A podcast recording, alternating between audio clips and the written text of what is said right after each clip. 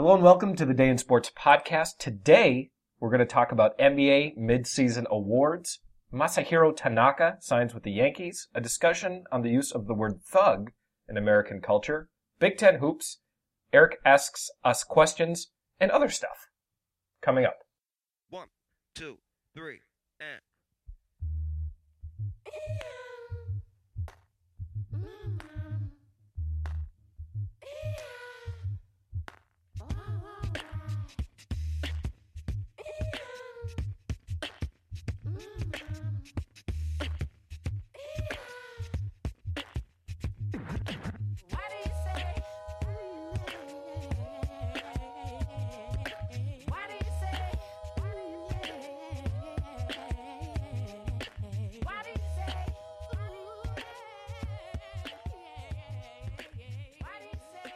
Hello and welcome in to the podcast. I'm going to talk like this the entire time. Just kidding. Adam Hocking, Ben Sherman.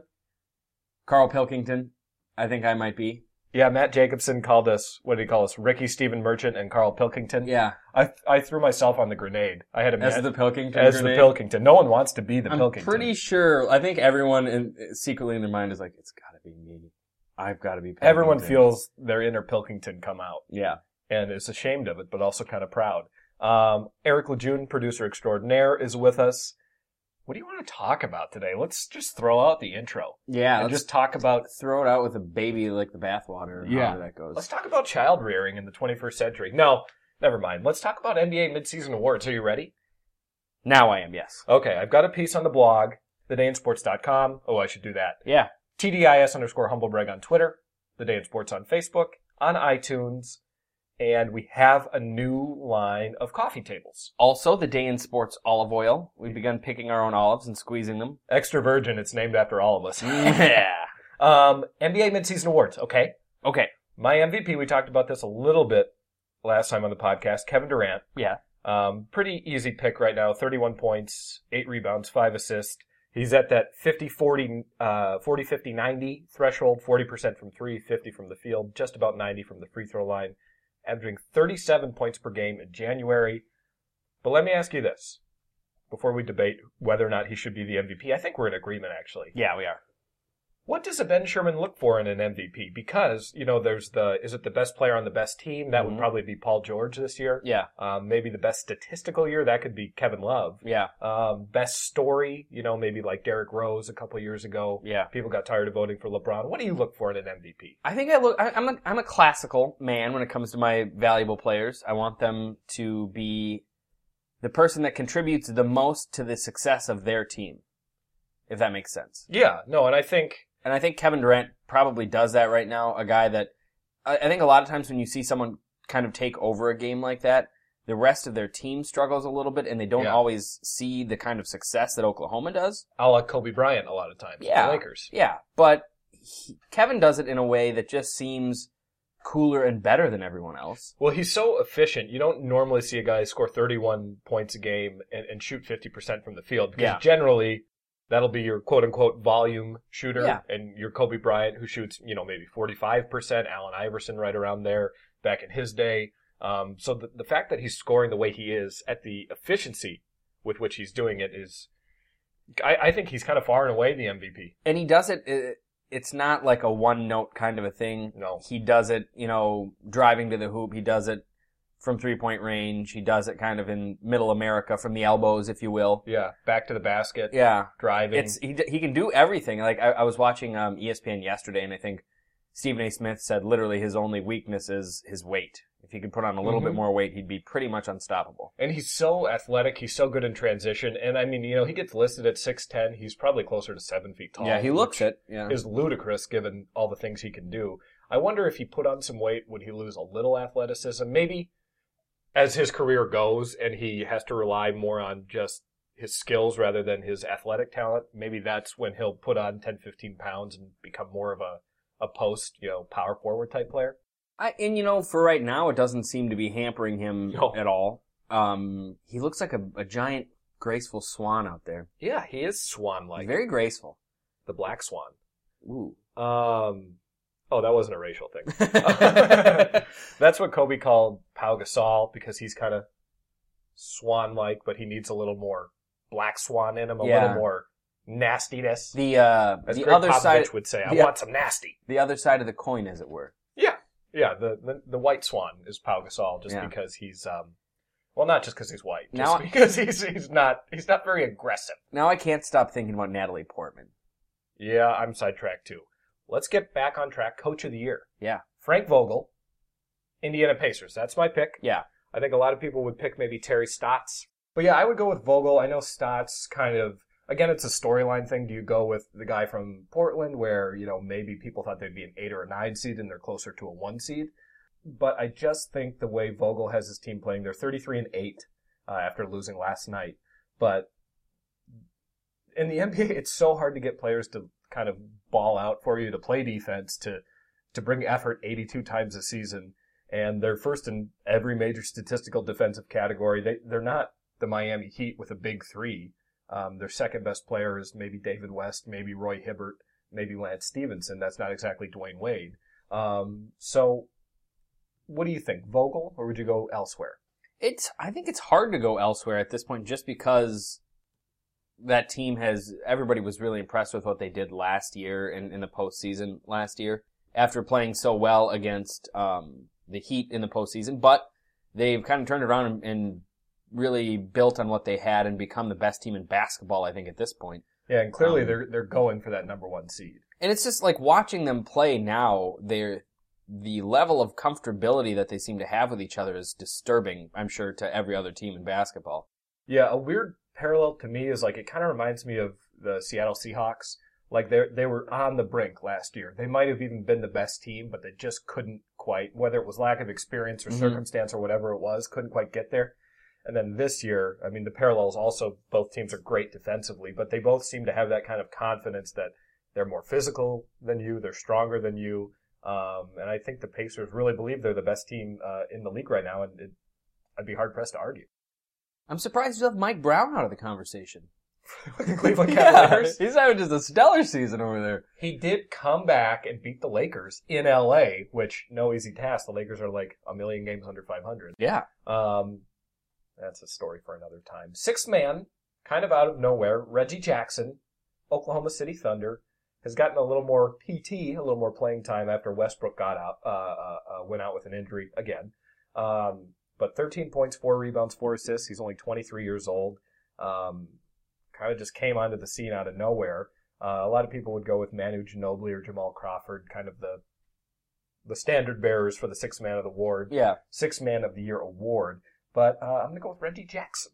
What is it about Oklahoma, the system that they run or the players that they have or have had, that makes them a conducive system for the sixth man? I mean, they kind of seem to produce guys. James Harden. Yeah, Yeah. they they seem to have guys in that spot. Maybe it's just luck, I guess. They seem they seem to have guys in that spot that really succeed.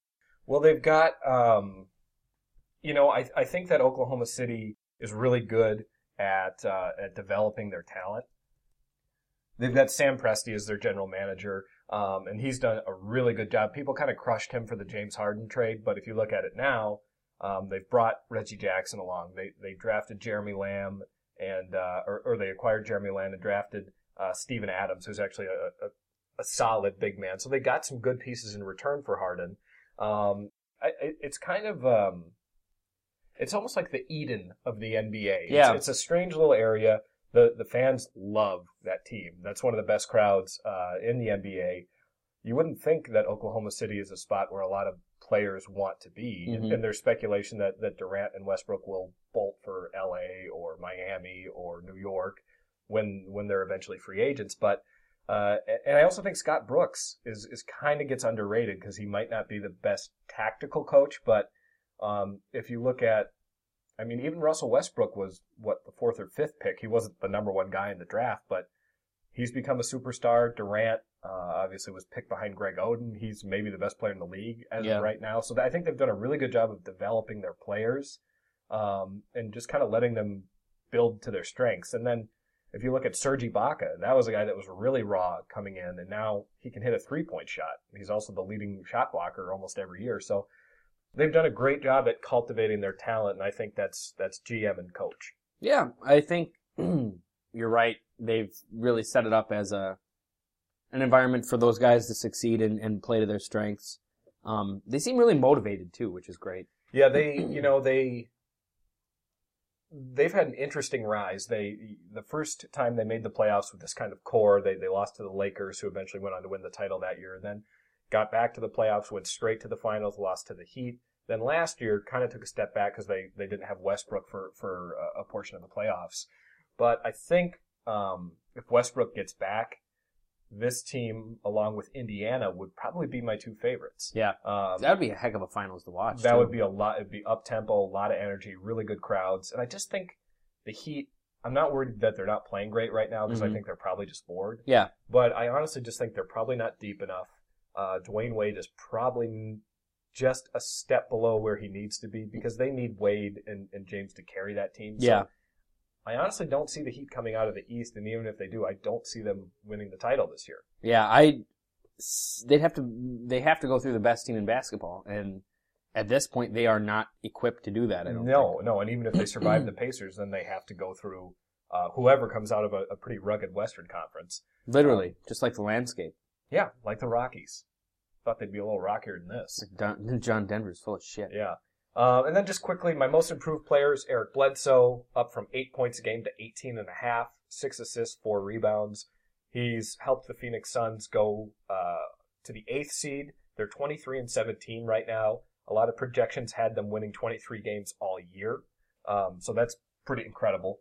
Michael Carter Williams is my rookie of the year. There's really not much debate about that for the 76ers. 18 points, 7 assists, 6 rebounds per game. He's kind of a triple double threat um, and just Mr. Do Everything for Philly.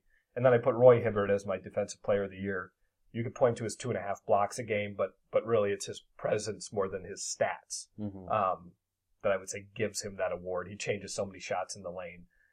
It's the horse sense. Yes, I don't know what that means. It's a it's a it's a Murray It's a horse apiece. Yeah.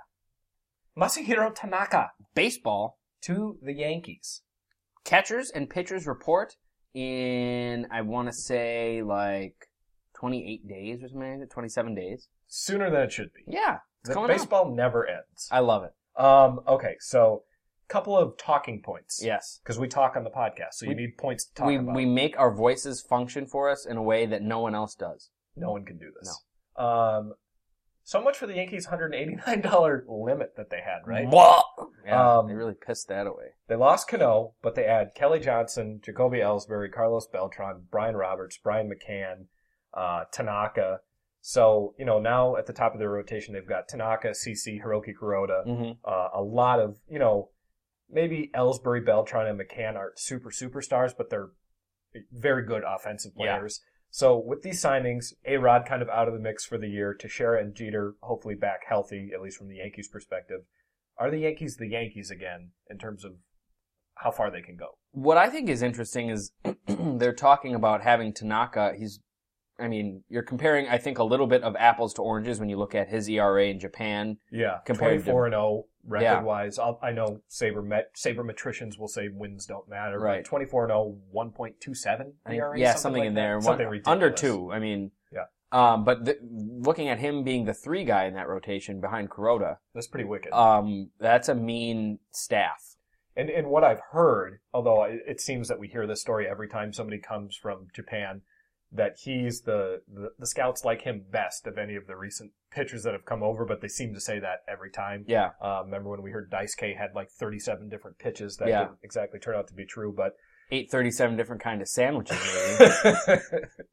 37 flavors. But um, I, I, I really, I think this will be interesting just for the fact that it'll give us a better idea of how baseball talent in a Japanese, a major professional Japanese baseball translates to Major League Baseball. I mean, it's kind of been a hit or miss thing up until this point. You've had some success, some failure, um, a lot of overpayment, I think, for some of those guys. yeah, and you have to pay the fee even to talk. Yeah, to, it's like a ten million dollars just to like start the Say hi, conversation. Yeah, to pick up the phone. Um, I don't pick up the phone for less than ten million dollars. I think the Yankees, though, they're, they're they have to make the postseason this year, otherwise it'll, it'll be deemed a complete failure. Yeah, Um, they they kind of went out and did the thing where after they didn't make it a, a few years ago, and then they went out and got Teixeira and CC and those guys. I mean, they really have been aggressive. Mhm. Um, after some, you know, some recent off seasons where they kind of laid low a little bit, mostly- relatively. Mostly seems to happen the year after the Red Sox win the World Series. Yeah, yeah, it does seem to. They're like, oh, Boston, huh? So they want. I mean, they're spending at this point five hundred million dollars, I think, in the offseason. Well, and and you know, Tanaka, I like the signing because he's only 25 years old.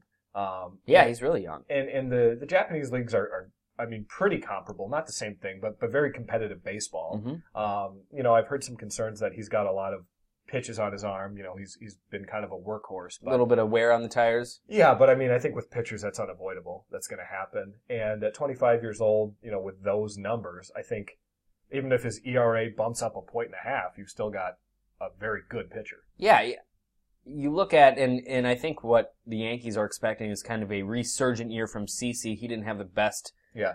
track record last year, but I guess he's lost quite a bit of weight. And maybe they don't have to ride him like the, the Clydesdale that he can be. Yeah. But, I mean, Well, talk about a guy that has pitches on his arm. You Oh. know, he's he's getting up there too. dating back to his season with the Milwaukee Brewers, uh, that, that rental, they, they basically treated him like he was the only pitcher Yeah. on the team. Well, He would pitch like every second day in the playoffs, like eight, nine innings. Yeah. Mean, they literally wore him out. And then he still went to the Yankees and performed really well last year. You're right, though. Kind of, Yeah. kind of tailed off a little bit. you know, and it- we'll see. But I I really look at this as the only way that New York knows how to kind of get back into relevancy as well. Spend, spend, spend, spend, spend. Yeah, I mean, you know, to to sort of have some down down years, maybe not spend and develop the farm system is just never an option. Yeah. in New York. Yeah, it's it's funny that, and I think that they're they're seeing a little bit of panic out of the Yankees also because the Dodgers are kind of becoming the Yankees West Coast variety Yeah, with their kind of their spending and the attention that they get and popularity. and television deals. it could definitely be um, a rival to them as as far as uh, revenue goes in inside of the league. Yeah, I mean they've got the LA market, which can go blow for blow with New York, and, and maybe People are even stupider there. yeah, maybe outspend. they'll do anything. I mean, yeah, over the last few years, the Dodgers have spent more money than the Yankees, Yeah. um, just at, at kind of an incredible rate. Um, but as a Twins fan, Yes. small market, hmm describe for me your hatred of the Yankees and why. Oh, I love this game. Uh, I don't. I don't appreciate any any team or management team of management or whatever you want to call it um, that just attempts to go out there and buy the talent and buy championships. I don't think that's the right way to do it. Not a lot of art to that. No, and and you know you see some guys come out of their farm system, the Derek Jeters of the world, but that's a, a one in ten billion kind of thing. Yeah. Um, for the most part, they just go out and pay people and steal steal other people's hard work and try and take advantage of it. Um, I also don't like them because I think they've just absolutely bludgeoned the Twins in the postseason Yeah. 150 times consecutively, Yeah, maybe 160. they generally have about 150 million more on the payroll. The the Twins have a have a very large demon to slay. It never goes well ever. Ever you know once every five years they'll win a series in the Bronx or something and it'll be like winning the World Series all over again. But Yeah. other than that, it, it almost never happens. And any team that A Rod is a part of deserves a very vitriolic level of hatred. Yeah, I agree with that. Um, although he won't be there this year, which is kind of nice. I'm sure I'm sure the Yankees are happy about that too. Yeah, well, I heard one player say A-Rod better be careful when he comes back because people are going to be throwing at his head because he sued the players union. We're gonna gang beat him. yeah. So A-Rod always, always prudent, always Yeah. making smart decisions. Sued the players union. Um, That sounds like a recipe for somebody stuffing batteries in a sock and just beating you senseless. stuff your SARS in a sack, Mister. Um, if the Twins could spend like the Yankees, Yeah. would you want them to? No. Are you sure about Like that? Like halfway. I'd like to see a happy medium there. okay. Um, I think they did a better job of identifying some weaknesses and spending money on them this year. Uh, they're still, you know, dealing with Joe Mauer's ghost, and he is Yeah. playing on the team at this point. Um, not going to be a catcher anymore. Are they moving him to, to first? Yeah. Then Morneau's gone. Morneau's gone. They're putting Joe at first, which he's one of the greatest for average and consistency. One of the greatest hitters in baseball right now.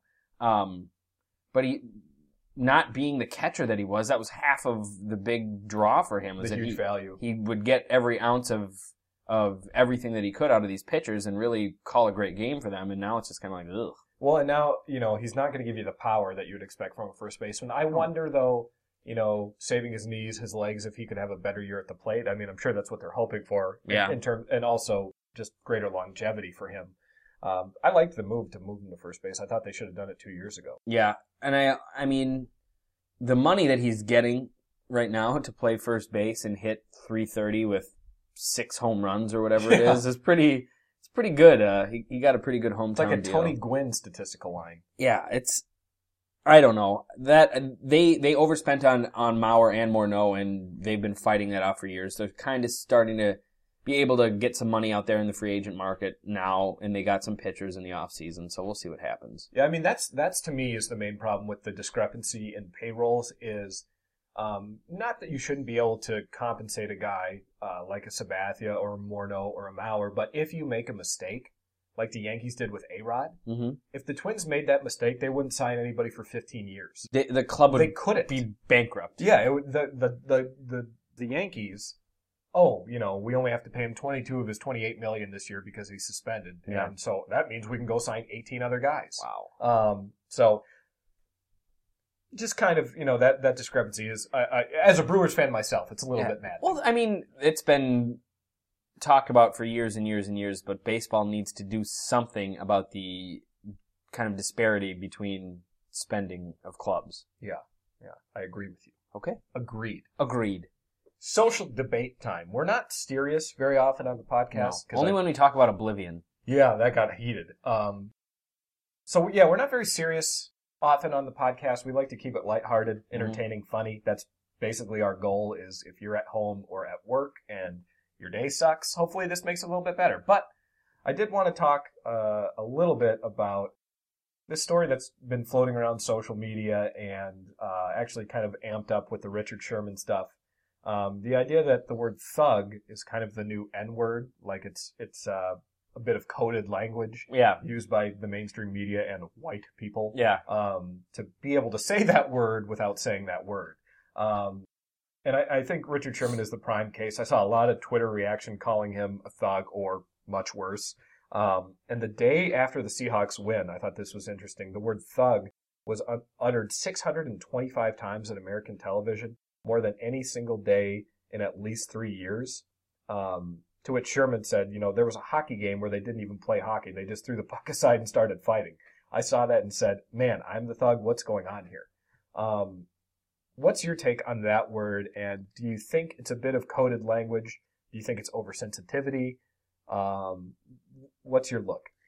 I do think it's coded language totally. Yeah. Um, it it allows people, you know, that don't want to come off as racist to refer to a an African American man most often. Yeah.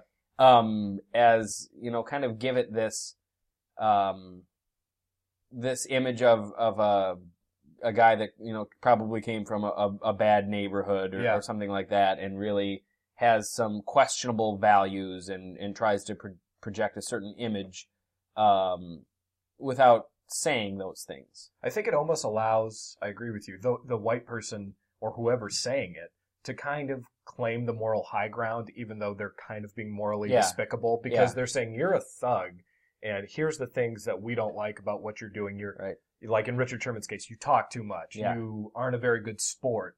And, you know, it's all these values that, that whoever calls the person the thug is, is, is doing much more wrong than what Richard Trying Sherman is, is doing, it to to demean that person and, and elevate way. themselves. Yeah. And and so I think that's that's kind of the epitome of racism is is kind of uh, subverting one group to the other without really having to say it. it's it seems to be that um in professional sports a lot of maybe mainstream media if if they see a successful African American athlete want that person to be about as politically correct as humanly possible They, don't want, Russell Wilson. they don't want opinions they don't you know that you know what I mean they don't want they don't want to see them spending their money in in ways that is not condoned by financial advisors or stuff like that. You know what I mean? It's it's they want them to fit into this prototypical upper class kind of rich person, white person box, and Yeah. if they don't, it, it's it's a very easy thing to do to point the finger and say, "Well, he's just being a thug." Yeah, and they not so secretly kind of make that box the standard without saying this is the white standard, even though it, it really pretty much is. Um, and I just think we've kind of buried race as a topic in this country. Um, I think People, people, I think, are trying to say, "Well, you know, we've we've gotten over it. It's over." Yeah, it's over, or you can't talk about that. Yeah. Um, and I think white people are scared to talk about it. They generally get slammed when they do. Yeah. Um, and and the racism we see today, it's not overt like it was in the 50s and 60s with segregated bathrooms and drinking fountains and riots about integrating schools, but it's still just as much, if not more, of a problem because the fact that it's buried under kind of social nuance makes it harder to, to get at, to talk about, and, and to change. It really reminds me of something um, that an African American friend of mine in high school talked to me about, um, having kind of grown up in the South and then moved to the Great White North. No pun intended. Um, but it was there are a lot of, or at least from his perspective, there was much more open, kind of in your face racism in the South.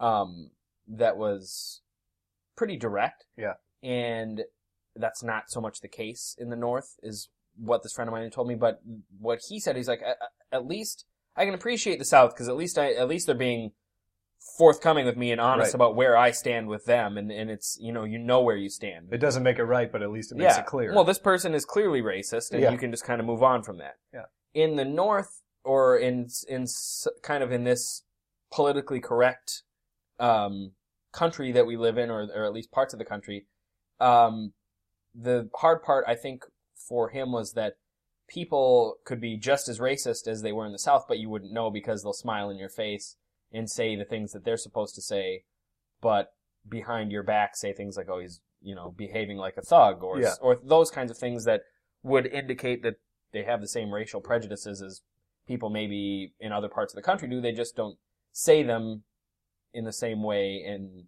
you know, because it's not okay to say that out loud. And I think especially coming from where we come from, the Midwest, where everyone tries to be at least outwardly as nice as they possibly can be. Mm-hmm. Um, you know, like my brother, um, adopted from Korea, grew up. We we grew up. You know, our next door neighbors were black. They were one of the only black families in, in Marshfield, Wisconsin, a town of about eighteen thousand people. My brother was one of the few Asian people in town. Um, like I said, from Korea. And when I would ask him about it, or what it's like, because everyone else in Marshfield is white, you know, he would say it's it's not overt. It's but I get stared at. Yeah. I get looked at. People see you. Naturally, people don't like differences, and when they see them that overtly, in terms of skin color, it makes people do funny things. Um, and I just think, you know, whether it's the South where it's more overt uh, in some places, um, or it's the the Midwest or the East Coast where it's swept under the rug, it's kind of still an equal problem. Yeah. Um, I do think, you know, when you see a white person called a thug, it's generally uh, like a criminal, like Yeah. like uh, Tony Soprano is a thug. Yeah. You know, it's not. Whereas, whereas I think black people can have dreadlocks and you call and, and they get called a thug just for the way they look. Right. Um, Jeff Gillooly was a thug. Jeff Gillooly. the Nancy I love, I love it. I, I actually watched uh, The Price of Gold. Yeah, that was good. It was great. Gillooly was a thug. Gillooly and his thugs were thugs. Yeah, but but you know, it it seems to me that that word only gets used in reference to like organized crime for white people, whereas it's almost a catch-all for black people. The definition of thug is one, a cutthroat, a ruffian, or a hoodlum. Mm-hmm. Uh, also, can be a band of professional assassins. Ooh. So uh, that's that's the origin of the word, and I, I think you see from there that the word gets perverted into all kinds of, of other uses. Yeah. Um, and then I just wanted to touch on this story I, I read about recently. Jonathan Ferrell, uh, a black guy who mo- a lot of his family were cops. Um, he was in the news because he got in a car crash um, and was going from door to door knocking for help. Somebody called the cops, and as he approached the cops, the cops told him stop moving, and he kept moving. Uh, his family speculates because he may have had a concussion and Yeah. was just looking for help. He was shot to death by those cops, shot ten times by one guy. Um, it looks like Unarmed. yeah, unarmed. The officer uh, was not indicted, And it's actually similar. We're going to talk more about movies in, in a future podcast, but it's similar to a movie I just saw, Fruitvale Station, um, where it's it's a very similar story. A, a guy gets a young black man gets in a fight uh, on a on a train uh, in the Bay Area, Oakland, San Francisco, I think. Gets pulled off the train and basically trying to stand up for himself gets shot and, and killed. And I think it's that that kind of very exterior base level fear that white people have and, and mainstream has for, for black people Yeah. that, that leads to incidents like this. And if we don't talk about it, I just don't think it'll ever get any better.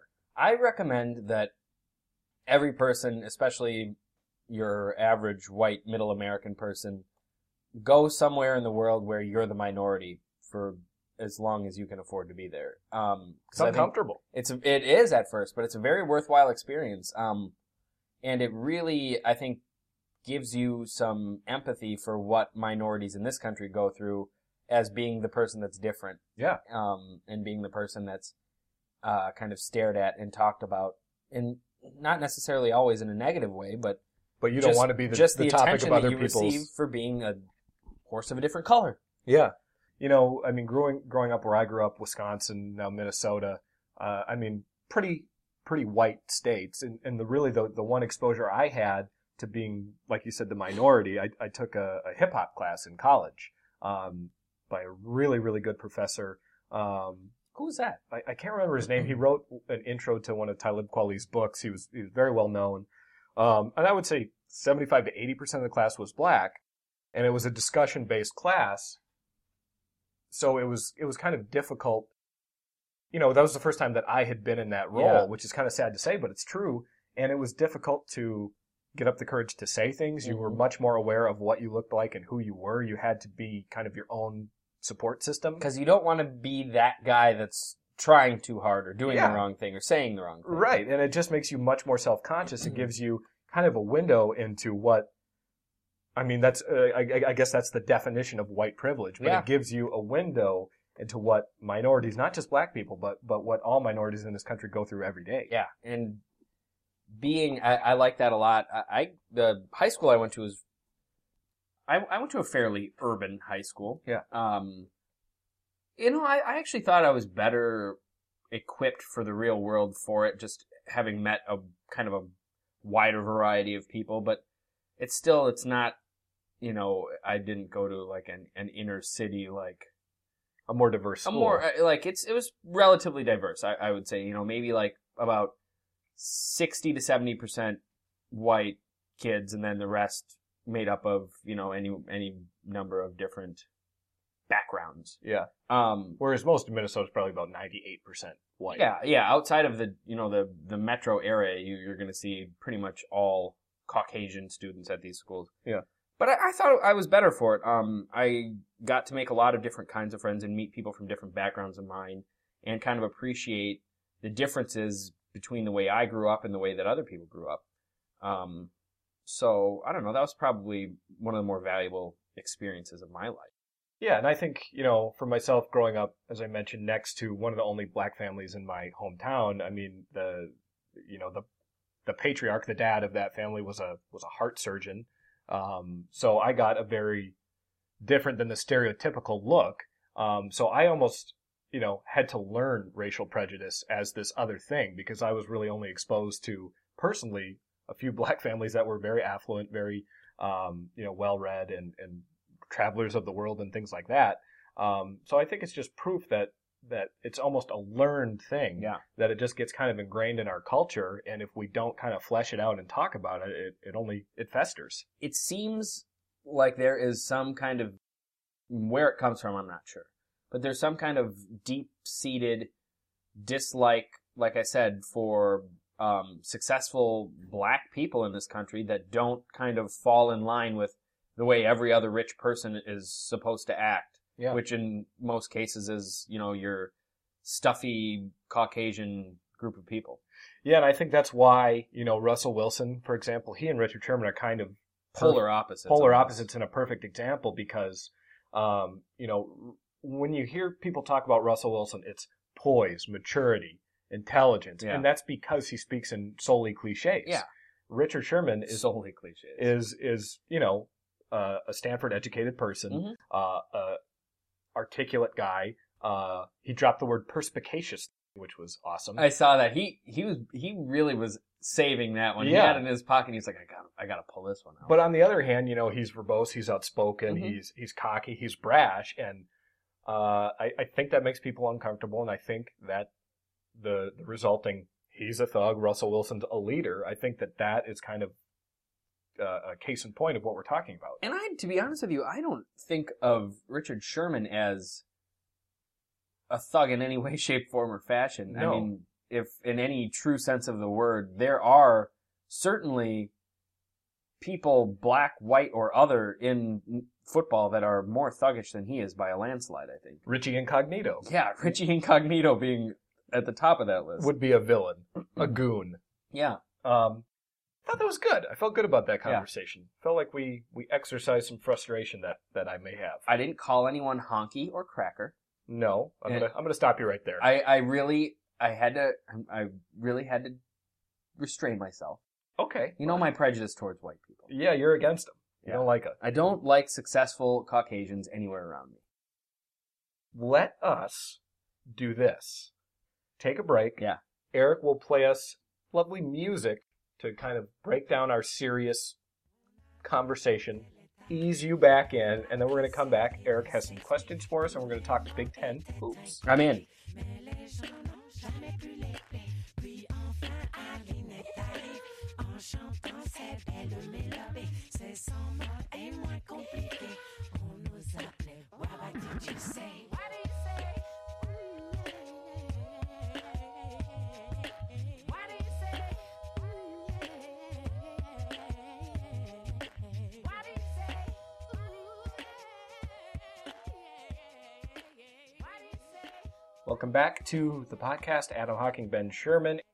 Back to sports. We've moved. We've moved past.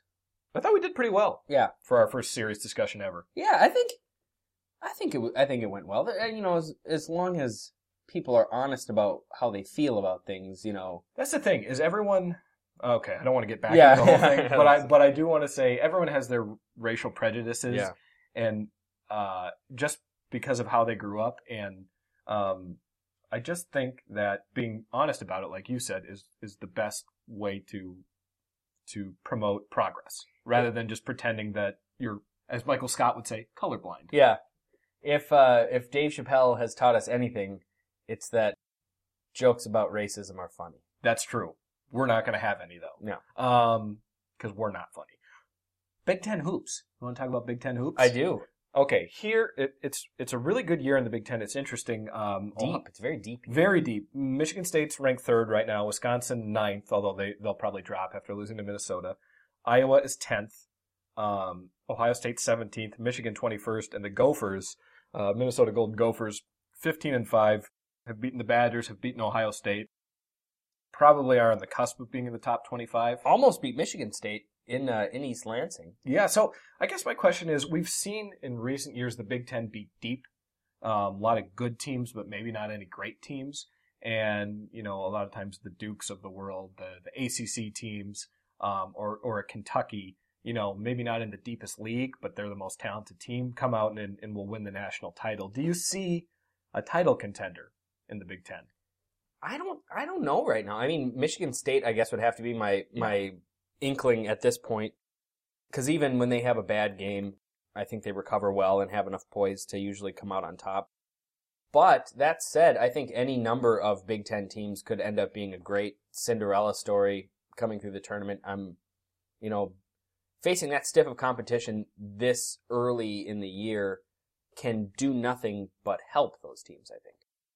I agree with you. You know, you'll be hardened by the Big Ten. The only thing I, I worry about in Big Ten play is that it's kind of a brutal, stylistic type game. It's a Mhm. slower, you know, I, I think the Badgers kind of personify what it takes to be successful in the Big Ten because they don't have a ton of talent. Yeah. It's defense, it's rebounding, it's playing the percentages.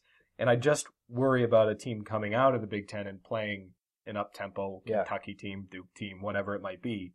Um, but I do think Michigan State could could do it this year. Um, they've got the inside game. They've got uh, Adreian Payne.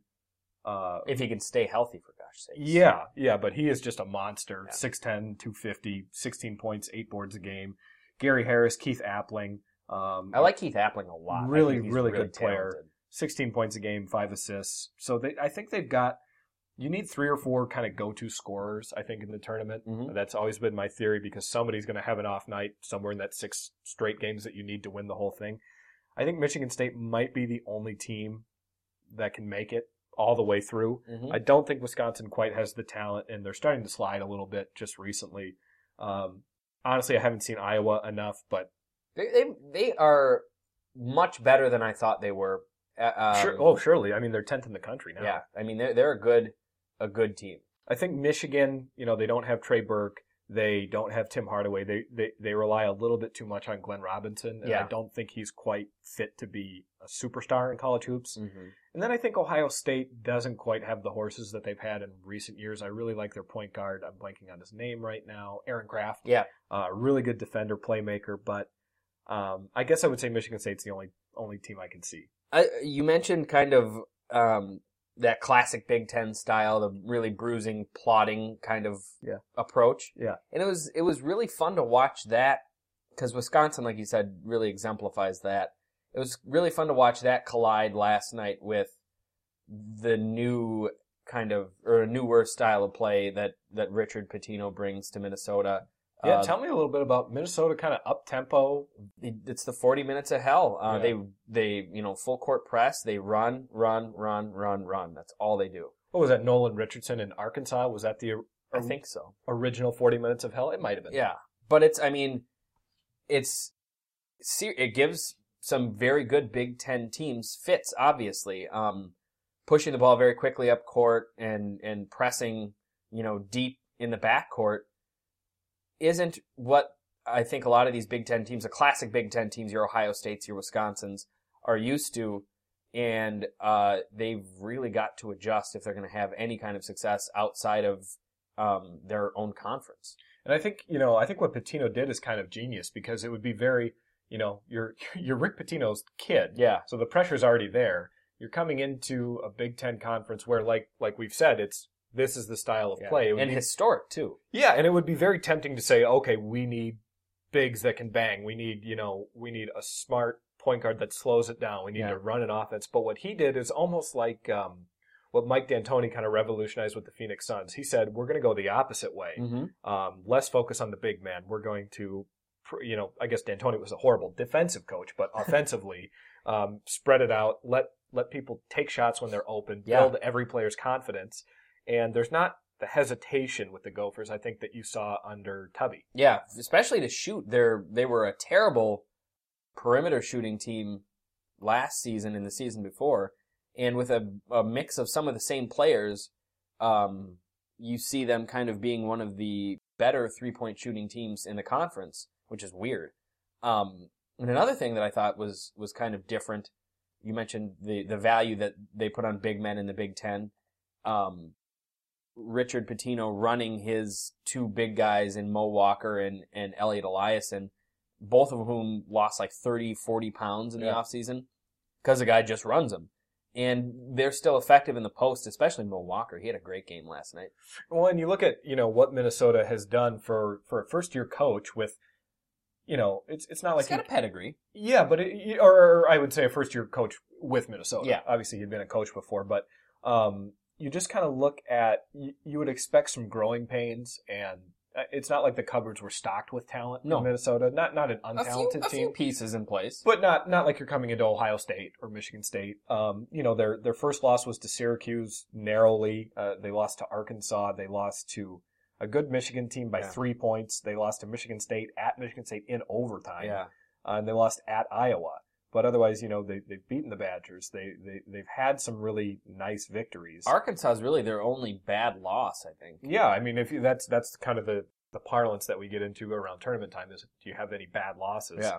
And they also have good wins. They beat Ohio State and they've beat Wisconsin. Yeah. Um, so, you know, the rest of the Big Ten schedule, they're, they're going to be at Michigan, at Ohio State, and at Wisconsin. Those will be uh, a real test. They get Iowa uh, at home. But Yeah. I think this team maybe they might even be a year ahead of where they should be. Yeah. Um, but they have a very good chance to make the tournament and to, to crack the top 25 here. He's uh Pitino, the younger Pitino, is uh one of the more intense personalities I think I've ever seen. Yeah. Kind of prowling the the sideline there.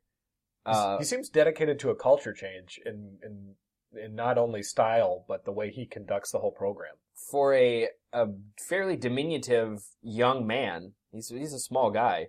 The way he screams at, at these big basketball players is it'll put the fear of God in you. I would imagine he Yeah. does not he does not look like someone I would want to meddle with. That's why I can never be a, any, well, besides my lack of athleticism, why I can never be a high level athlete. I don't do well with people screaming. I would totally go into a cage. What I really appreciate amongst coaches is like you see these guys and they just look like the biggest a holes in the world screaming at people, and then you talk to the players. Everyone's like, "Oh yeah, we love Coach. Coach Yeah. is great. Yeah. He's, you know, he's a, he's really done wonders for us and all this stuff." It's like. It's a very fine line to walk. Yeah, and if you can do it, it- that's what the very best coaches I think do. A, like your Bill Belichick's and your uh, your Rick Pitino's. Uh, kind of you're afraid of them, but you really appreciate everything that they do, and you had a lot of respect for them. That'll wrap up Big Ten hoop talk. Wrap it up. Do you have more? No, I mean, it, what one thing I I want to ask you, I guess, would be if you had to pick two of the kind of top five Big Ten teams right now that you think are going to underachieve for the rest of the the season, who would they be? Um, again, I haven't seen Iowa enough. Um, you know, I've only seen them a couple of times. I don't know that they're the tenth best team in the country right now. I think Ohio State is going to underachieve because uh, they don't have the talent they've had in years past, and they rely a lot on Aaron Craft to be kind of their whole playmaker. And he's not. He's a good passer, and, and he can get in the lane, but he's not an offensive scoring force. Yeah. Um, so I would guess I would say Ohio State. Um, I wouldn't be surprised to see Wisconsin slide a little bit, and I I, I guess I would say Michigan. Uh, three of those, two of those three, Wisconsin, Ohio State, and Michigan, I think could be due for a slide. I was I was really surprised. Um, Wisconsin got off to probably their best start, I think, in, in school history or the equivalent thereof. Yeah, they're more talented than they have been in years past. Uh, they they always rely on their home court advantage, which uh, I, I mean it's a great thing to have. The Kohl Center. Yeah, I mean something like 220 at home under Bo Ryan, something Mhm. ridiculous like that. But they they do struggle when they go on the road, and um, they do rely a lot on the three point shot, which it's a fickle mistress. The Yeah, three point shot. is. So you never know when she's gonna she's gonna abandon you, And she's gonna tickle you with a feather or slap you with a paddle. slap you right in the gill hole, Right? Slap the slippery fish. right Is in the gill. is hole. it tough for Wisconsin to travel? Do you think? Um, lugging Bo Ryan's uh, coffin around that he has to sleep in. From what I've understood, it's an aerodynamic coffin Yeah. that slides right into the back of a plane, and you know, or a bus. or a hearse. Yeah, sometimes he he recuperates in there during halftime. Yeah. Um, Sprinkle some salt over him. yeah, Give him a good rub down.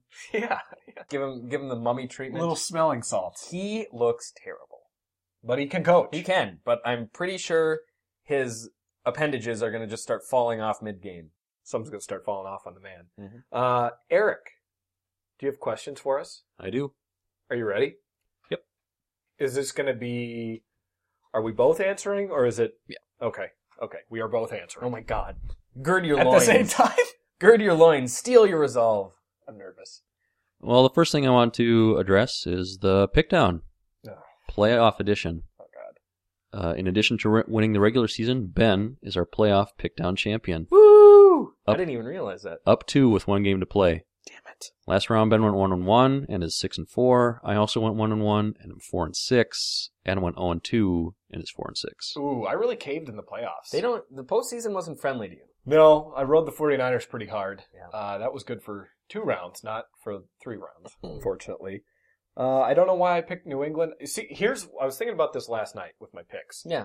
I, I always get a philosophy that I like, and then if I get one result that counteracts it, I just abandon ship. Like I was, I was very much into when the playoffs started, pick the best team, Mm-hmm. um, which would have meant I should pick Denver over the Patriots, and maybe should have picked Seattle over San Francisco, but I, I'm fine with that pick. That ended up being a close game. But to pick New England, I don't know why I did it. I got Tom Brady's juju in my brain, Mm-hmm. um, and I think you just got to go with what you've seen all season more than the hot team Mhm. or the team that's established themselves. It's all about guts. I just try and envision what your gut says and go with that. What is my gut saying to my brain? Yeah. What's my brain gut saying to my head brain? Um, I, I think I just try and envision What would happen? Who's going to win? Really, just see it in your mind's eye, in your whispering eye. Yeah. Well, it was disappointing for me. Yeah. Um, six and four, pretty good. Not not even Ben Sherman's regular season clip of excellence, No, but puts up above water. Yeah, sixty percent. You know, playoffs are tougher. Yeah. Well, there's there's less volume. You can't really uh you don't Yeah. really get those like uh Denver versus Houston games Yeah. or Denver versus Jacksonville games anymore in the playoffs. All the teams are good. Yeah, you don't get the Titans. You Yeah. don't get the Jags to pick against. The. Vikings. the Vikings to pick against, Yeah. which can be fun. Yeah. It can be fun. Um, It's just, you know, I just like to say how rewarding it is, you know. to be the best. Yeah, and I'd like to thank everyone that helped me get here. Eric and Adam.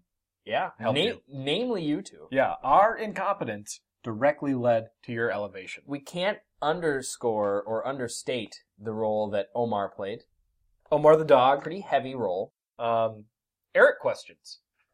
You're building an NFL franchise. Yes. Who is your first quarterback, left tackle, pass rusher, corner? Okay, hold on. Let me type stuff. Quarterback, left tackle, left tackle, pass rusher. pass, rush, Corner. corner. Mm. Okay. Um, It's tough. quarterback.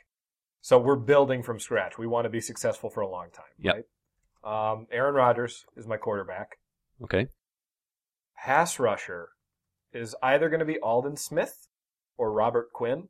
hmm Um, I think Aldon Smith, in his rookie season, um, was mostly just a pass rusher, and he, I think, statistically got more pressures per snap than anyone in NFL history. Mhm. 13 sacks, 19 and a half sacks in his first two seasons, and he would have been on that similar pace, except he uh, went into drug rehab for half the year this year.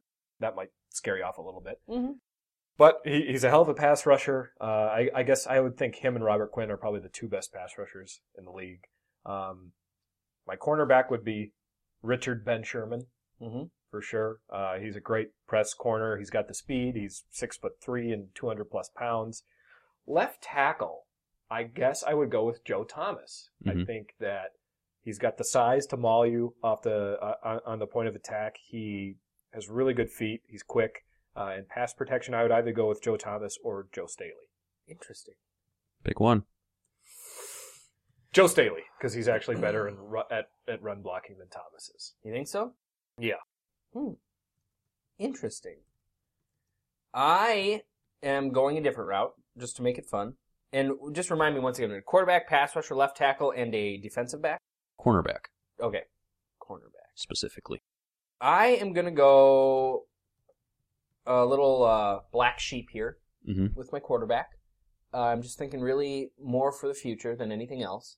I'm gonna take Nick Foles. Ooh, that's bizarre. I like the efficiency. You're a Foles guy. Efficiency breeds winning, and breeding is by far the best. Yeah. So, So that's Nick Foles, Nick Foles, airtight case. pass rusher Robert Mathis. Okay, Uh, an older guy. He had a resurgence though, and I, I feel like there's like a, a usually a, a two or three year window, maybe four years, um, kind of as the twilight begins of these pass rushers' careers, where they you really see them kind of reach their maximum potential. Yeah. They may not be as physically gifted as they were at the beginning, but they know so much more um, about leverage and and kind of the way guys play and what moves to put on a certain guy.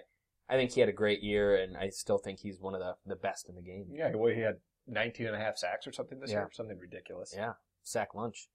Uh, I would go with uh, Thomas for my left tackle, Mr. Thomas, Mr. Joe Tate, Mr. Joe T. Um, is he a Wisconsin guy? Wisconsin boy. He is. Wisconsin boy. Uh, He went fishing on draft day. They, Mhm. they they showed him. He was like the number what two pick. out on a lake, he just waved. Like that. Yeah, he was just sitting there with a trout. Yeah, Hey, Love thanks. uh, I like him. Also, he seems like he's got a little bit of a mean streak in him. Oh yeah, he, he can be nasty. Yeah, just a little bit of a little bit of snot coming out there. Yeah. whatever that means. and for my cornerback, I would pick uh, Aqib Talib. Okay, kind of a Richard Sherman Yeah, clone, big Well- physical. I think he's a little bit younger, right? I think they're right around the same age, I 25, 26. I don't. Yeah. Well, one talks less. Yeah, that's true. thug. Just kidding. We I just don't like the. strike that from the I just don't like the attention that that brings to the organization. Um, I don't. I never think it's good to have like one person getting a ton of attention. I will say I think I think that the way Richard Sherman talks, he, he says it sharpens his knife. And I think it does. It keeps him focused. He feels like I can't let down because I'm going to look like a dumbass Yeah. if I do. Um, so I think it keeps him focused, and I think he's the best corner in the league, even though you know he is the best player on my arch nemesis team. I like his hair. I do like his hair. He's It's got nice. great hair. Yeah. So there. Eric, let me just ask you one yes or no question. Okay. If you had Aaron Rodgers, Joe Staley, Aldon Smith, and Richard Sherman all on one team, Mhm. would you be a shoe for the Super Bowl? Well, I, you, you can't be a shoe in with just four players, but Aaron Rodgers. it'd be pretty close. Pretty close. Okay, that's all I wanted. You said shoe in. I just, well, he said no. But all I wanted was an answer. I know. What else you got, Eric? If you could make one rule change in any sport, either add a rule or change an existing rule, what would you do? I, this is, I'm glad you asked this. I would get rid of defensive three seconds in the NBA. It doesn't exist at any other level of basketball. Um, it was essentially invented because of Shaquille O'Neal being seven foot one and 350 pounds and just anchoring himself in the lane. Mm-hmm. I never am a fan of when you make a rule change based on one player in one generation. I think it's short sighted. I also think the the NBA now allows you to play a zone and like let's say in a two three zone, hmm you would generally anchor your your center, your shot blocker, your rim protector right in the paint. And when he has to constantly be jumping in and out of the paint to avoid three seconds, it ruins the integrity of the zone. Um, and it's it just seems kind of self defeating. So I would get rid of defensive three seconds. Interesting. This is a very interesting question. As I buy myself some time. yeah. you, want me to, Um, you want me to keep going on the I- merits of defensive three seconds? I think, and I guess this is more kind of a general opinion. Um, I think the NFL has to do something about the kind of inequity between some of their referees and the way they call pass interference. Yeah. It's open so much to interpretation and there's so much wiggle room for them to interpret those rules that I think you see, you know, egregious calls that go uncalled. Yeah. Or no calls. And, you know, you see other really, really crappy pass interference calls that impact the outcome of games.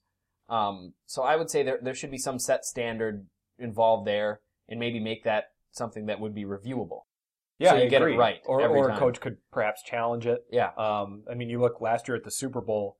I think the the hardest thing was, you know, that play to Crabtree in the end zone, hmm um, and Jimmy Smith was was holding onto his shirt. But we don't. Kn- the hardest thing about that play is we don't know what the call should have been. And Right. I almost think the refs don't. It's almost like in basketball, the, is it a block or is it a charge? Yeah. It's such a judgment call, and I don't think it's very clear. No. I mean, you could either call Richard Sherman the best cornerback in the league or the guy that cheats the rules the best. Yeah. Um, because he's constantly grabbing, and that's his game. hmm And because he's built a persona, maybe he gets away with it a little bit more than, than other guys might. So I, I agree with you. I would also say in the NFL, there has to be a little bit more equity between, uh, or equality between the, the, the defensive players and them doing their jobs, which is like, let's say a safety. If a, if a receiver catches the ball and they're the defenseless receiver, I mean, are you supposed to let them catch it, look around, tie their shoes, and then take off? Yeah. I mean, how are you supposed to do your job and then measure in fractions of a second where should I hit him? And it's all your responsibility. Should. I not hit him because is this play a completion and let him run and tackle him? Right. Is that worse than a 15 yard penalty, or should I take the 15 yard penalty, Yeah. or will I get penalized? That's way too many. Will I things get be- fined? Yeah, it, it, it's way too many things to be thinking about in a split second.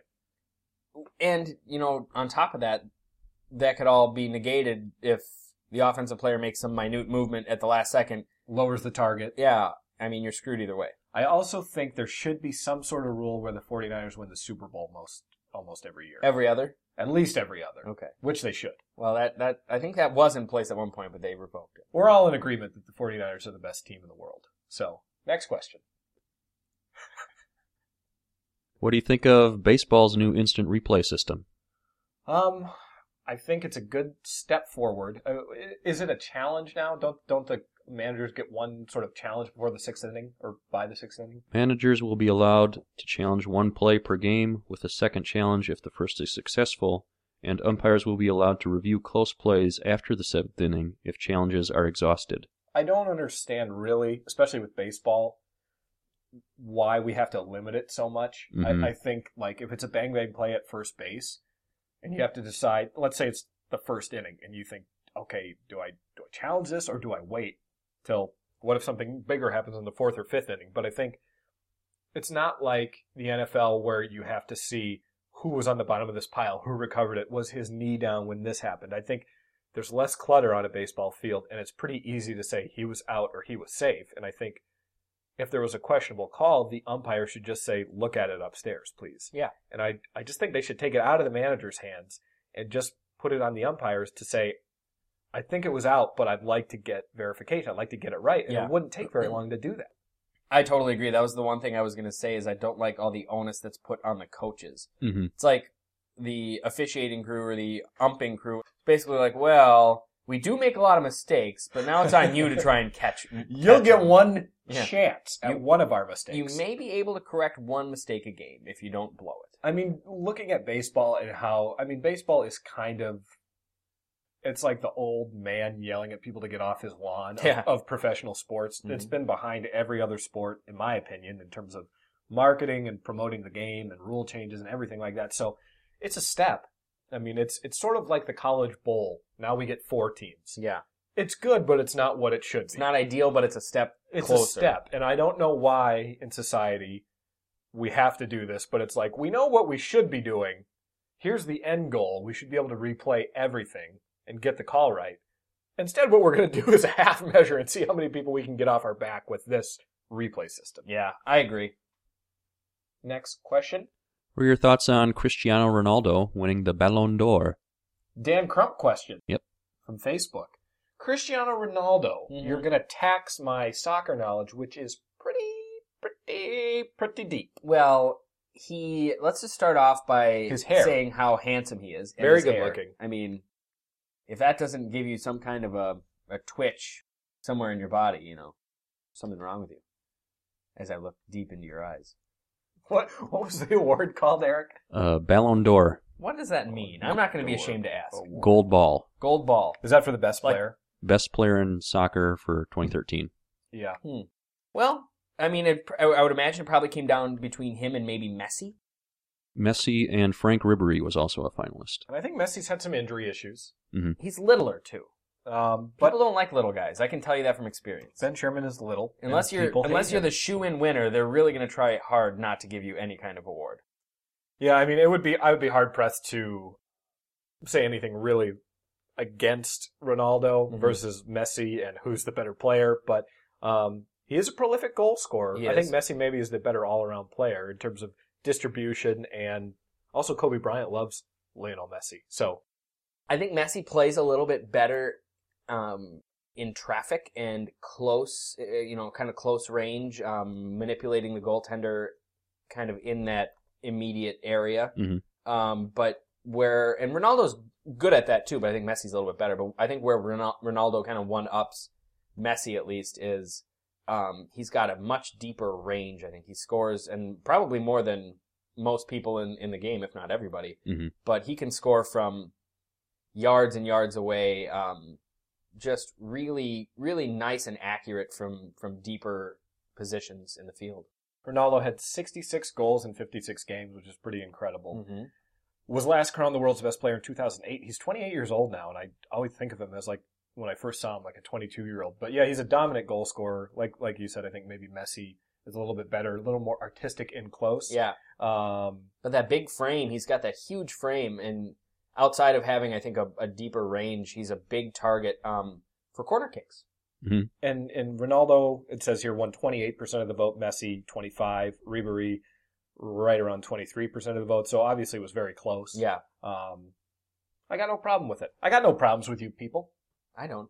I, you know, I have no airing of grievances with Ronaldo winning the award. you don't. No, How about feats of strength? I'm stronger than him if that's what you're asking. I Probably I better agree. at soccer too. Yeah, and better looking. Well, that duh, that goes without saying. Um, Eric, how many more questions do you have first, and then what's the next question?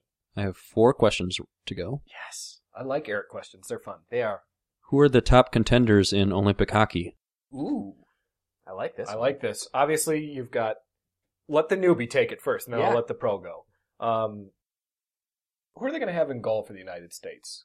I'm not sure. Jonathan Quick. Jonathan Quick. Jonathan Quick. Um, I think that you know he doesn't always have the best numbers, but I think in events like this he can kind of come alive. I think obviously the Russians with Ovi, Yeah. uh, the Canadians as always. Um, I was hearing a little talk about maybe the Swiss.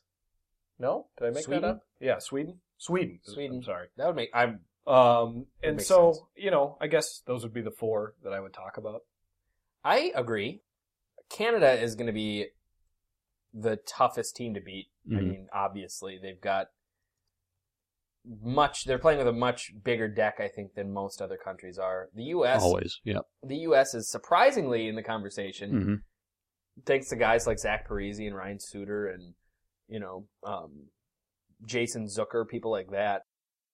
But Not as deep of a team, obviously, as the Canadians. not as deep. Probably, I would say it'll be really. I, I, I'm really curious to see what Russia does, how those pieces kind of fit together. Yeah, Um, and being the home team, I'm interested to see that. yeah, and how they respond to that. Because I, I mean, they've been competitive in years past, but it's really, at least more recently, just come down to the U.S. and Canada. Mhm. Yeah. Um, but again, you have so many Scandinavian countries that have such talented players. I mean, how many NHL players are from like Finland or, or Sweden? Um, so I- I mean, never, I, I never count out any of those kind of northern Scandinavian countries, but I really think it's going to be Canada's Canada's medal to lose. Yeah. The the U.S. got the silver in 2010. They've got Patrick Kane, Ryan Miller, Parise, Suter. Mhm. Um, A good, a great, great lineup. and in Canada, I mean, you just look at Sidney Crosby, Rick Nash, Luongo, Duncan Keith. Um, Russia's got Ovi, Malkin, Pavel Datsyuk, uh, Ilya Kovalchuk, so they're they're going to be in it. Um, and then I'm just looking at some other, you know, kind of contenders here. Yeah, they they like the Swedes. Um, just reading online here, they've got Lundqvist and Zetterberg. Slovakia, Marian Hossa, Slovakia. Marian Gaborik, Ooh. and Switzerland. Um, The is kind of- Swiss? the kind of the last last team that they have in here. Um, and Teemu Selanne. God, how old is he for the Finns? Oh, he's a hundred. What's going on But there? I mean, the Finns should be good. They Mhm. should be. They've got Teemu Selanne, um, the Koivu pair should be playing for them, and then I would imagine maybe Tuukka Rask playing in goal. Barkov. Yeah. Alexander. Alexander. Alexander. He sounds like he, Alexander he sounds like he crawled under the border from Russia, Perhaps. probably sometime during the Finno-Russian War. But yeah, I think I think I, I think what you said, Eric. It'll be interesting to see how Russia handles it as the home team. That's Mhm. always kind of a little added pressure, especially when hockey's such a big sport for them. Who's playing goalie for Canada? For Team Canada, Mike Smith. Mike Smith. Hmm. How about him? I don't know anything about him. What's his face look like? Uh, a goalie with Okay, a mask on Okay, well that makes sense. Eric, next question. In college basketball, Syracuse, Arizona, and Wichita State are the last of the undefeated teams. Mm. Which one stays undefeated longest? Ooh. I guess the easy answer would be Wichita State, given the conference that they play in. Mhm. Um, you know, the the, the Pac-12 uh, for Arizona is probably ripe for the taking, but I would imagine they lose a game somewhere in there.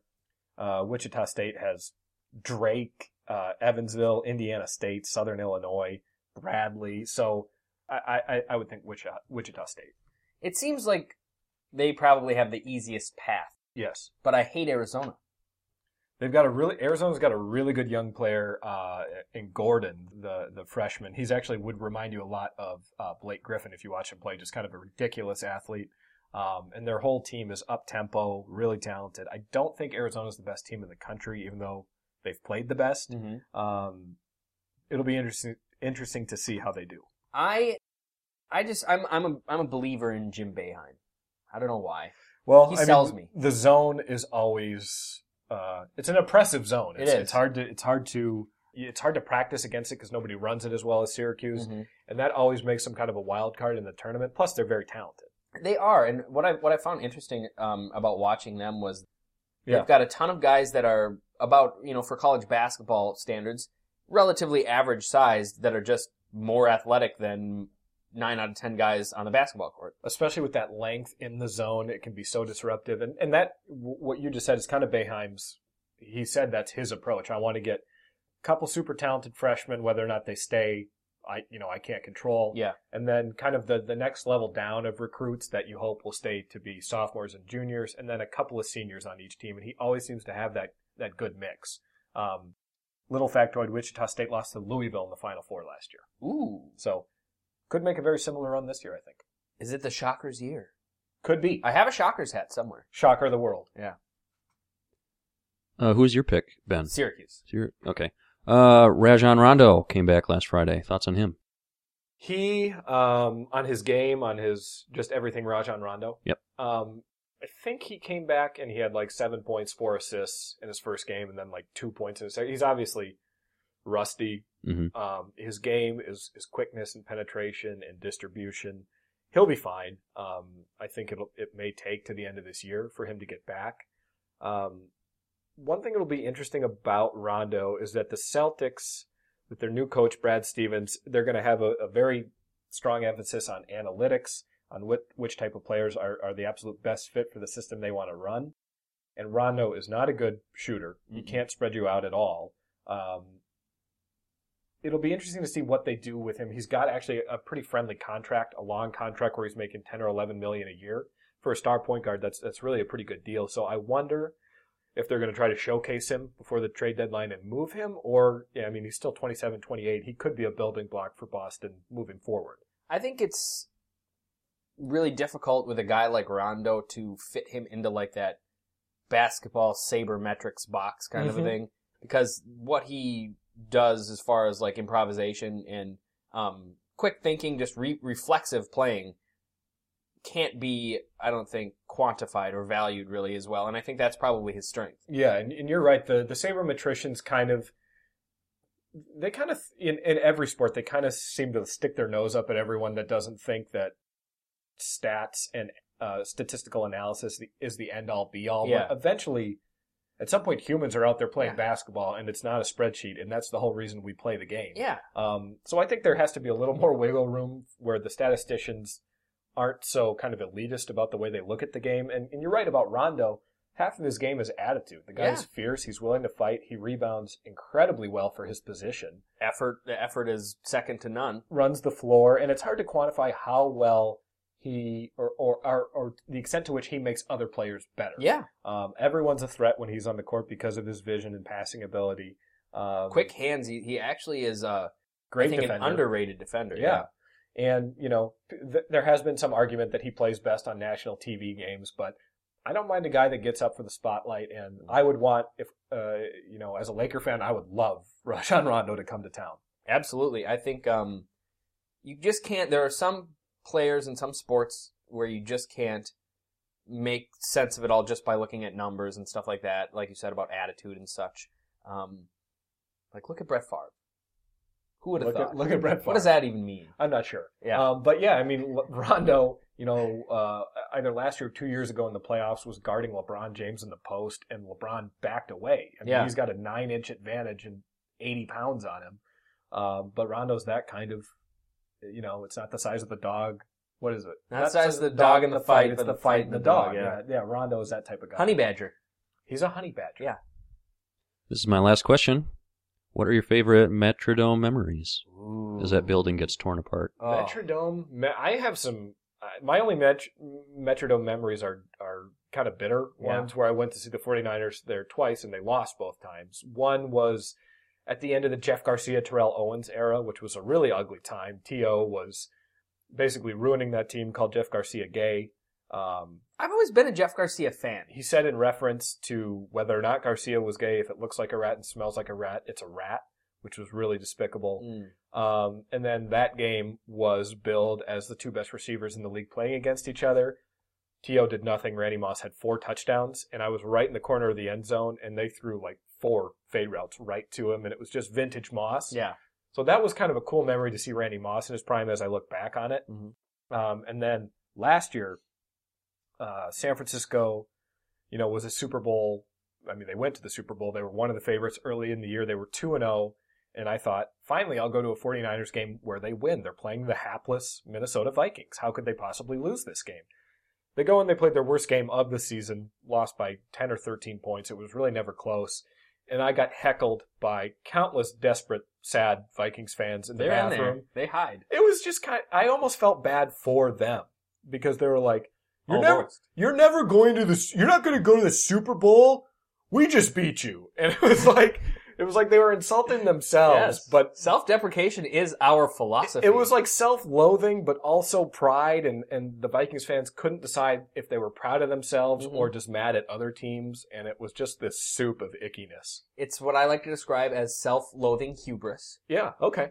Self-hating Vikings. Yeah. fan. Oh man, I've got a ton of really great memories in that building. Roller skating. roller skating. I got to go to Rollerdome. Um, I play. I got to play. I went to a football clinic there when I was younger, like I'm probably elementary school, fifth grade or so. I got to go to a, a Glen Mason led uh, Gopher football clinic, and they taught us some stuff. Yeah. Uh, and I got to play football there as part of my Pee Wee football league, probably two or three times. So that was fun. But I'd have to say, ugh, greatest Metrodome memory. That's really tough. Kirby Puckett. Kirby Puckett, maybe. Um, I don't know. It's just like I'd, I- I'd just have to pick in general the early to mid '90s as a whole kind of chunk of years. It was a good era. You get to go. I mean, we'd go to baseball games through like school or whatever, and um, it's just fun. Those blue seats. It always smells domey in there. Yeah, it does smell dummy. Like kind of like a new car. Yeah, Until the end of the game. That smells like an old car. an old car filled with farts and popcorn. And vomit and beer. um, also underrated memory when the dome collapsed and the snow fell through. Yeah. That was kind of the iconic it's time to move on from the Metrodome moment. yeah. It was like a relic of times past. And that puffy dome is kind of funny looking. Looks Yeah. like a marshmallow. Yeah, it is. Um, I was driving by the other day and it's been deflated. It now. has. They officially did it. It's kind of sad. It- The skyline doesn't look quite the same without that Michelin man puffiness No. sticking out. It's uh, oh man. I- Also, what was the deal with that puffy dome? Why was it? Was there other domes like that? I don't feel like I've ever seen another dome quite Not- like the Metro. Wasn't the Silver Dome like that? the Pontiac Silverdome? Yeah.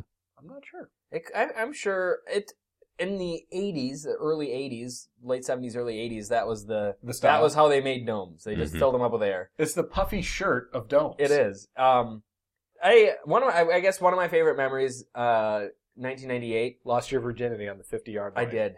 God, that AstroTurf. um, no, Robert Smith in 1998. Uh, a guy that kind of gets overlooked. On Great running team. back. He's a great running back. Um, he would break long runs and then puke on Yeah. the sidelines and right into the astroturf. He just Ralph and he'd, you know, not hide from the cameras in any any kind of way. Just come right off in view of everyone and just Ralph. He was a really kind of class guy. He's a good commentator now. Yeah. Um, yeah, those Vikings teams just kind of tangentially had a ton of talent. Mm-hmm. And I mean, you had Daunte Culpepper, who had one of the weirdest careers I've ever seen. Yeah. He was either an MVP candidate or the worst quarterback in the league, like He's- every other year. He's like a mix of he was like a mix of you know some Pro Bowl quarterback and JaMarcus Russell. yes, he was. Yeah. Huge arm, ton of talent.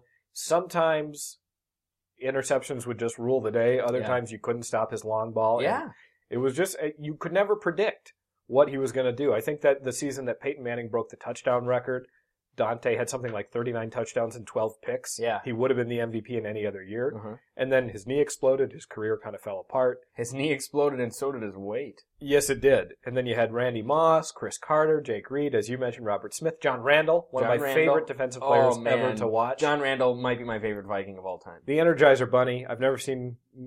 I, I I thought at his prime, most people will disagree with me on this, but I thought he was a better interior pass rusher than Warren Sapp. Mm-hmm. Warren Sapp's kind of the gold standard D tackle pass rush guy, but I thought Randle was quicker, Mm-hmm. um, Smaller, definitely. maybe a better athlete, Yeah. and just wanted it more.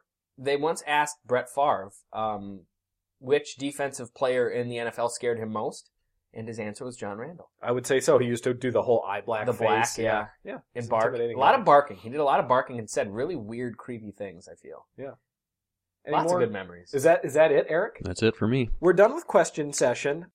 I'm pooped out. We we name dropped Gillooly. Yeah. We talked about race in America. We talked Tanaka. We talked NBA awards. What more could you want from us? uh, not a lot. If you want more, you're not going to get it. Uh, If you want more, go to our website. yeah. There it is. God, good thing we have a Automatic producer. plug. TheDayinSports.com. The Day in Sports on Facebook. The Day in Sports on iTunes, but not The Day in Sports on Twitter. TDIS, Tom, Dick, Ingrid, Sally. Is Ingrid with an I or an E? I, It's, it's an I. It's an I. Tom, Dick, Ingrid, Sally, underscore, humblebrag. That's where you can find our inappropriate funny tweets. And you can also get official sponsored The Day in Sports I Heart Gillooly t-shirts now. Hot off the presses. Thanks for checking it out. We will be back with you. What day is today? Tuesday. Today's Thursday, but we'll be back on Tuesday. We'll be back with you on Tuesday or whenever we roll out of bed. Gillooly.